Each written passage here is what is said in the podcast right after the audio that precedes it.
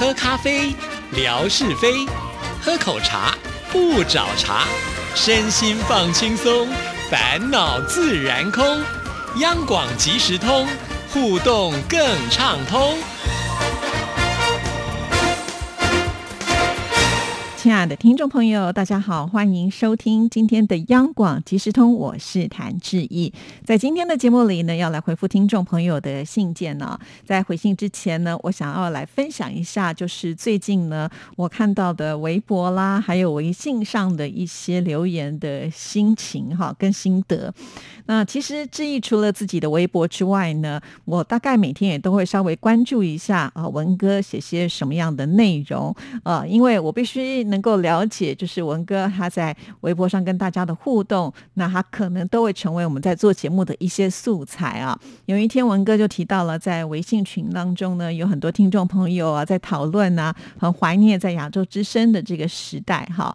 然后我想说，好吧，那我也去看一看这个微信群里面的内容。在这里呢，我要跟听众朋友说，虽然我有微信，可是我真的已经没有时间再到微信去，我甚至没有开通知啊。那常常呢，呃，魏红。会传照片给志毅啊，都是透过微信。但是呢，呃，魏红也都知道我都没有在使用微信啊，所以他都会在微博当中私讯志毅说：“哎，可不可以点一下这个微信啊？”因为他通常呢，可能在微信群里面有很多的朋友会拍了很漂亮的照片，那可能在这个地方来传讯息会比较方便吧，哈。而且我也好像听说，呃，在有关于啊亚洲之声呃这一块的微信群的群组好像还蛮多的哈。所以呢，我才会拜托呃霞总呢，帮我把每天的节目呢传到这个群组当中，让呃没有来到微博的朋友们呢，也可以听听节目啊。那就是因为看到了文哥他的微博之后呢，我想说，哎，呃，什么事情这么令人感动呢？所以我也想去看看。还好我有在那个群里面哦，我可以看得到这一些内容啊。我点进去的时候，那个留言数是三位数的，你就知道那个留言有多少。花了一点。时间把它看完了，呃，不要说是文哥啦，就连我哈看了都觉得非常的感动，更是佩服他们在呃那个年代，也就是亚洲之声的时期呢，影响了这么多的听众朋友啊，直到他们到现在呢都念念不忘呃当年亚洲之声的节目，甚至呢还会把过往这些存档呢拿出来，不断的在回味啊。其实当下呢，我就在想说，哎，其实文哥，呃，他也有心，希望能够呢，让央广即时通的节目，呃，承接就是当年亚洲之声你我好时光的那样子的一种方式，跟听众朋友的情感联系在一起啊。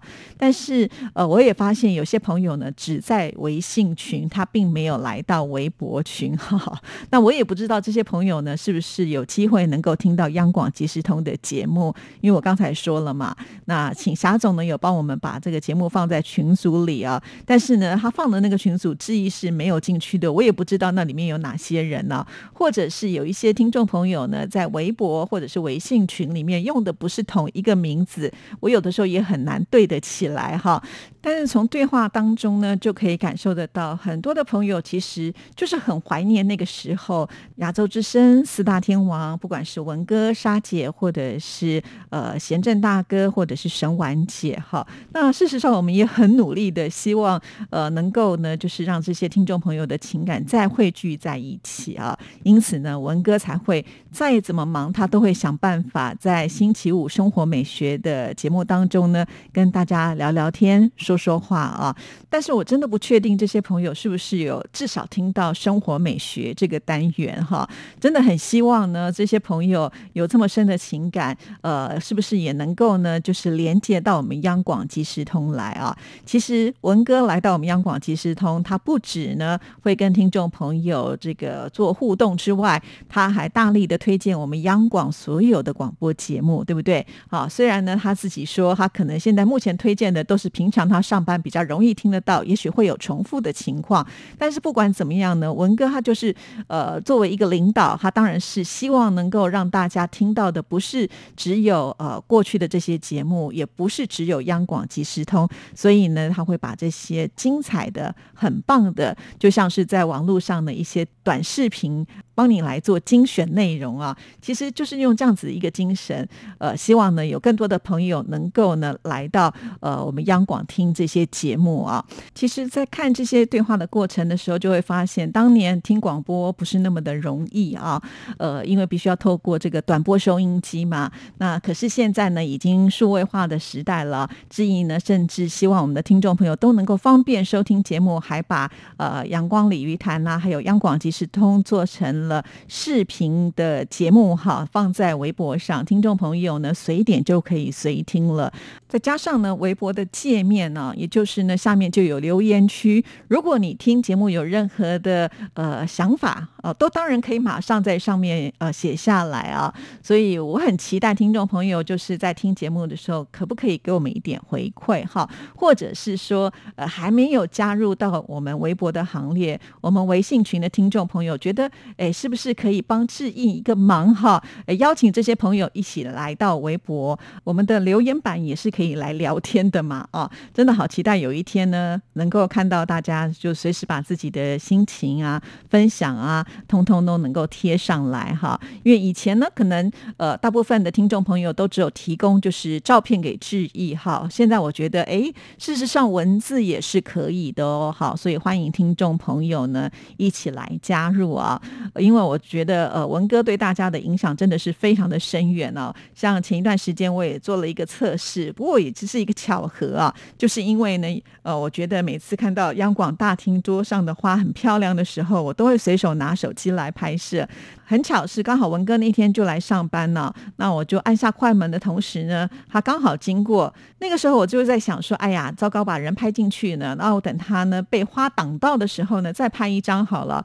可是我想不对呀，光花的吸引力哪能够是加上了文哥可以比的呢？所以我干脆就把这两张照片呢都放在我的微博上，甚至让听众朋友来猜一猜这是谁的背影。结果呢，啊，我们的听众朋友都真的好厉害啊！呃，看到那个蓝色的衬衫，就说这是文哥的打扮，大家都猜对了。而且啊，那则微博的留言数呢就非常的高哈，所以哎，只能说啊，这个四大天王的魅力无法挡啊，真的是非常的佩服。我也希望有一天能够做到，呃，也许文哥的十分之一，我也觉得心满意足了。好，希望听众朋友，呃，如果你身边有些朋友是对听广播有兴趣的话，多帮我们推荐一下喽。好，那接下来。来，我们先来听景斌先生为我们带来的《生活美学之万事万物的由来》。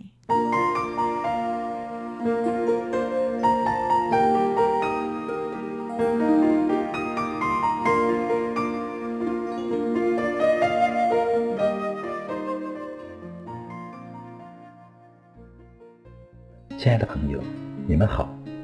央广即时通，因为热爱，未来更精彩。刨根问底。探究万事的来龙去脉，追本溯源，了解万物背后的故事，万事万物的由来。欢迎您的收听，我是景斌。今天我们聊聊标点符号的由来。古时候写文章并没有标点符号，因此读起来很吃力，甚至产生误解。到了汉朝。才发明了句逗符号，语义完整的一小段为句，句中语义未完、语气可停顿之处为逗。所用符号有两种，一种是顿点，另一种是勾号，都是读书断句标志。宋朝用句号、逗号来表示句逗。一八九七年，广东东莞人王炳耀在我国原有断句法的基础上，吸收外国新式标点，出拟了十种标点符号。五四运动期间，标点符号随着白话文的兴起日趋完善。一九一九年，国语统一筹备会在我国原有标点符号的基础上，参考各国通用的标点符号，提出了。请颁行新式标点符号议案，列出了标点符号的种类和用法，由当时教育部颁布全国。建国后，出版总署进一步总结了标点符号的用法规律，于1951年9月刊发了《标点符号用法》，公布了十四种标点符号。同年十月，政务院作出了关于学习标点符号用法的指示。从此，标点符号有了统一的用法。亲爱的朋友，万事万物的由来，感谢您的收听，关注支持谭志毅，你的笑容更灿烂，你的心情更美丽。再见。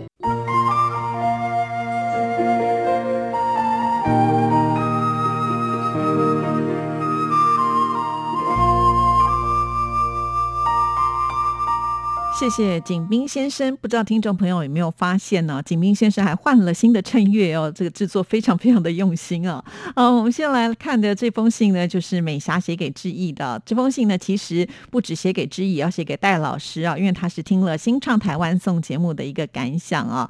那他听了这一集呢，应该是五月六号的节目啦。那因为在这一集节目当中，志毅介绍是有关于母亲节的歌曲啊，因为呃，当时五月八号就要到这个母亲节。节了嘛，所以我们也应景为大家来挑选呃不同世代呢所演唱的有关于母亲节的歌曲啊。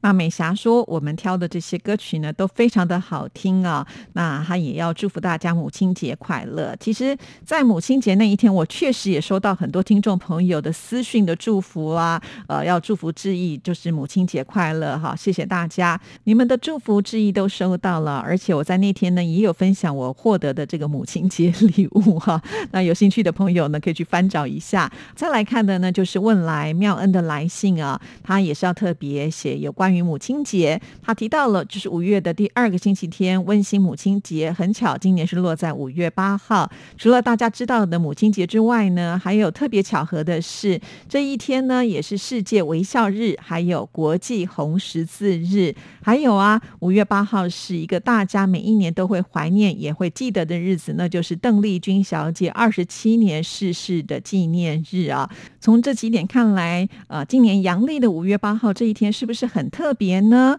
而且啊，在这一天的农历是四月八号，是浴佛节，是佛教徒纪念呃释迦牟尼佛诞辰的一个重要的日子，所以又称为佛诞节。你们说是不是很巧合呢？哎，真的耶！要不是妙恩这样子介绍，我们会觉得好像呃这些的光芒都被母亲节给盖住了。原来还有其他这么多的节日啊！所以非常的谢谢妙恩啊，提醒了我们呢。那在这边。他还提到说，呃，他要谢谢志毅，五月五号在节目当中有回复他的信件啊。其实呢，是志毅应该要感谢我们的听众朋友写信来啊。一直以来，我都跟听众朋友说过了，央广即时通的节目呢，就是互动式的节目啊，所以需要大量听众朋友的信件。那好在呢，总是有呃几位听众朋友呢，几乎可以说是每个礼拜啊，定时写信来给志毅啊，才能够让我的央广即时通呢有。素材可以做哈，所以是我要来感谢妙恩，而且也经常呃贴出很多的照片等等的啊，更是让我们透过了妙恩的介绍，呃，更了解了汶莱这个国家，这是非常有益的一个帮助哦。好，那我们今天节目时间到，就聊到这里，祝福大家，下次见，拜拜。